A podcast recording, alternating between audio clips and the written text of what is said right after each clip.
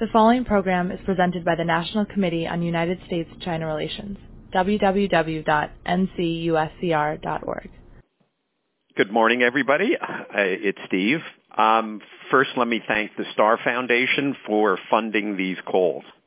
The events of the last several weeks, or one could say the last several months, have been extraordinary in the relationship. So, um, we looked for somebody who could really talk about all of it, and uh, we went to uh, Jeff Bader. Jeff, in fact, I was thinking of of kind of the um, we call Warren Buffett the Oracle of Omaha, and now that Jeff has moved to Venice, I was thinking of what was a word with a V where I could call Jeff something the something of Venice, the sage of Venice or something. So I call on everybody on this call to come up with some name that we'll call Jeff going forward. Because as kind of the relationship becomes more turbulent than it's been in many, many years, we really need to turn to people uh, like Jeff who've had experience in the relationship for decades and decades. Uh, you've got his bio, but I should add that he was really there at the uh, at the conception. He was working for when I first got to know him. He was working for Richard Holbrooke uh, in the State Department in the 70s when we were working to establish diplomatic relations with China. So he has seen it all, uh, has participated in lots of it, and has had an extraordinary impact on the U.S.-China relations relationship. So we are thrilled to have Jeff talk about kind of the events of the last several weeks. I'll ask some questions. We've got a great audience today. I noticed we we we uh, we got a huge turnout despite the fact that we sent out this notice on Sunday afternoon. Uh, but Jeff, let me turn it over to the Sage of Venice and have you make some opening comments, and then I'll ask some questions. Thanks very much, Steve. Um, I guess that's better than being the Merchants of Venice, which is the only uh, historical I reference that, I can think of. Yeah. it's got a certain ba- amount of baggage, though. Um, uh, Steve told me some of the names of folks who are on the call, a lot of old friends and a lot of people who I have uh, profound respect for. Um, I thought I would talk a little bit uh, at the outset. I really want to get more into the questions and answers and discussion, but I thought I'd talk a little bit about the the uh, recommendation to the NPC that they uh, uh, terminate presidential, vice presidential term limits. Uh, just touch on tariffs and the Liu He visit um, maybe say something just to frame the U.S.-China relationship at the outset, but not really get into depth on that until we get into questions and answers. Okay, first on the on the presidential, vice presidential term limits decision. Um, presumably, this means at least a third presidential term for Xi beginning in 2023 and as General Secretary beginning in 2022. It's hard to believe that they will divide the two positions. I think that the uh, media talk of an emperor for life is wildly premature. Uh, I would be very s- surprised if he turns out to have a, uh, a life term. Uh, uh, I think that under- underestimates the dynamism uh, and turbulence of Chinese society. Um, perhaps he can get through a third term, but beyond that, I think it's highly speculative. Uh, this decision essentially upends Deng Xiaoping's uh, system of checks and balances with Chinese characteristics, which uh, imposed uh, a norm of age limits on party uh, party leaders and term limits on top state leaders. It was uh, a way of creating a rotation of leadership in a party dictatorship, a system that's essentially unknown in other dictatorships. And it was a response by Deng and other party elders to the uh, abuses of the Mao period. Uh, so that has now been essentially thrown out. Uh, the the old system or the current system uh, has also served to force other party and state figures to retire below the top uh, leaders, uh, on, and on the grounds that if the leaders uh, left their positions. The low-ranking people couldn't claim the privilege of staying on. Uh, I would say that's all in jeopardy now. Uh, they, uh, you know, this one decision about two positions uh, really throws the whole thing up in the air about um, age limits at all levels. So, what does this mean for transition of leadership? Um, transitions in China have been basically at least outwardly smooth since Jiang Zemin took over. Uh, I think we cannot assume going forward that they will be smooth. Uh, why did Xi do this? Is this a sign of strength or of weakness? I, I, I'd be interested in what the views of others are. To me, it's a sign of strength and weakness. It's a sign of strength in the sense that I don't think that um, uh, Hu Jintao uh, or Jiang Zemin uh, could have pulled this off.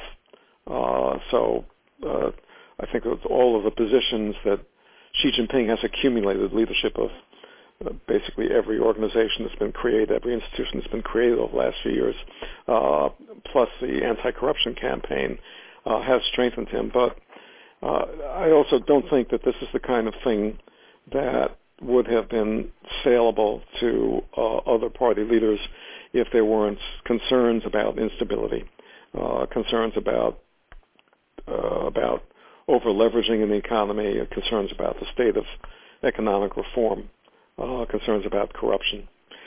The impact on relations with the United States, uh, I would say not so much. I think this decision by Xi Jinping uh, and the others who supported it is about domestic issues and about power.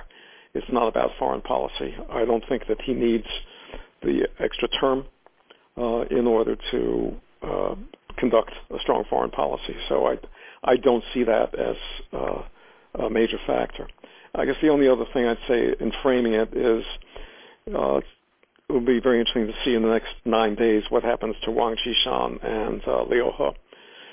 Uh, I think those are the two most important individuals in terms of relations with the United States. And the you know the buzz that Wang Qishan is going to be the vice president has been increasing uh, over the last six months. I guess now most people would consider it more likely than than not, particularly with this having been named to a position in the NPC. Um, and there seems to be a, a fairly broad consensus that He, having been named to the Politburo, is going to be named vice premier uh, and will be the main economic advisor to uh, to Xi Jinping. Uh, both of these individuals, of course, have uh, tremendous experience in global markets uh, and in uh, market systems. Um, one, one could perhaps come up with a an optimistic scenario that says with the, the, the new setup that if these two individuals have particularly strong voice, that it may give a certain boost to uh, economic uh, reform, Chinese style. But we haven't seen many signs of that in the last five years, so I think that would be uh, an unlikely result, but one can always hope. Uh, just touching on the other two issues I mentioned at the outset, uh, tariffs. Um, the decision on steel and aluminum, there's no surprise there. Everyone knew Trump was going to do this. It's just a question of, of timing. Um, he's intended to do this all along. Uh, I think that some people in the bureaucracy, uh, for what, whatever the bureaucracy matters nowadays, did not want to see this in this particular sequence because this is really kind of the, I don't know, the PSATs compared to the the SATs coming up, which is the 301, the 301 on technology transfer and IPR. That's that's the big game uh, in terms of China. Um, and at least it, within the bureaucracy, there was a feeling that since that was the big game, it would be better to try to maintain some semblance of international solidarity uh, with the Japanese and the EU and others uh, before that decision was made. But having reversed the sequence, as it were. Um, it's hard to see how there'll be much uh, international support for what uh, the U.S. Uh, may do on 301. I think it's going to be very much of a unilateral effort, even though the issues are of deep concern to the Europeans and the Japanese. So uh, there really is a sequencing problem here.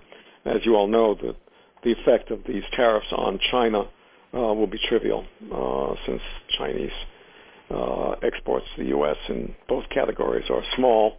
China's already under um, like 150 anti-dumping and countervailing duty uh, uh, rulings uh, affecting much of the steel and aluminum sector, so there's not much left. Uh, the Liu visit, um, I, you know, he clearly hoped number one, to find a counterpart on the U.S. side. Uh, uh, when Yang Jiechi came a couple of weeks earlier, his pitch was, why don't you hold off on the 301 uh, and um, we can resume the comprehensive economic dialogue and through consultations we can address your concerns. That was, of course, a non-starter. Um, I gather President Trump said to to uh, uh, Yang that we could we wouldn't do that, but the Chinese could send someone, uh, and so they sent Liu He. Um, he had meetings with business community uh, and with think tankers in addition to his government meetings, and um, you know he does he made a good pitch, but I don't think it it affected the uh, uh, the trajectory that the administration is on. The 301 isn't technically due until a decision isn't due until August, but people I speak to, I'm sure people you speak to, say it's coming much uh, much sooner than that. Uh, and finally, me just offer a framing thought on the overall uh, relationship, uh, about which I am more concerned than I've been in a while. I think there are three three elements to it that uh, are uh, deeply troubling. Number one is on the political security side. We have a I'm just looking at it from the U.S. perspective for a moment. From the Chinese perspective, there are other things to say, but we have a national security strategy and a national defense strategy document, which pretty clearly identified China uh, as a uh, a rival, as a competitor, uh, uh as a security threat. Uh, they don't say very much about areas of potential cooperation. So that's a, a rebalancing of the relationship uh, uh, in a way that's different from predecessors. Uh, number two was the report by USTR to the Congress on Chinese economic practices. Uh, the bottom line of that was that the uh, China is basically an economic, uh, an international economic predator. That its behavior is predatory and its size and impact on the international economy is of a different order than other countries in the past uh, who have be- behaved in predatory fashion, uh, and that the decision to admit them to the World Trade Organization back in 2001 on the terms that uh, prevailed uh, was a mistake. Um, the implication being that this has to be uh, turned around in some fashion. So those are two basic government documents. But the third area, at least as much concern to me, is um, the so-called Chinese influence campaign uh, in the United States. We don't really have a, a, U.S. government document on that yet. We have a tremendous amount of punditry and expert commentary in the media uh, about the threat that is supposedly posed by um, uh, Chinese influence campaign in the United States, whether it's in universities or think tanks or with uh, uh business. Um, what we did have was uh, FBI Director Chris Wray's comments in response to a question in a hearing from, I guess, Senator Rubio, saying that uh, these Chinese uh, Chinese uh, unofficial presence on campuses and elsewhere raised lots of difficult questions for counterintelligence, and that he viewed it as a comprehensive threat. I think sooner or later we'll see a, a government document on that. So you've got sort of three areas uh, where the U.S. government seems to be going in a different direction than it's gone in the past. Now, of course, there are ample reasons uh, uh, in terms of Chinese behavior uh, for some of these areas. There's certainly real issues in all cases, and perhaps we can talk about that. But uh, but I think that the U.S. government statements we've seen so far uh, lack nuance and lack subtlety, and the um, it's been frustrating to me as someone who's been involved in the relationship for I don't know 40 years to see this sort of mad rush by commentators to throw out everything that's been done in the last 40 years as uh, based on uh, illusions uh, about some mythical convergence between the U.S. Uh, and China, which frankly none of us uh, subscribe to.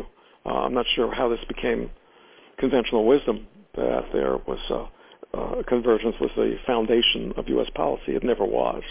uh, but that's now the uh, conventional wisdom in the media. I think I'll stop there and uh, open it up to Steve and wherever you want to take it, Steve.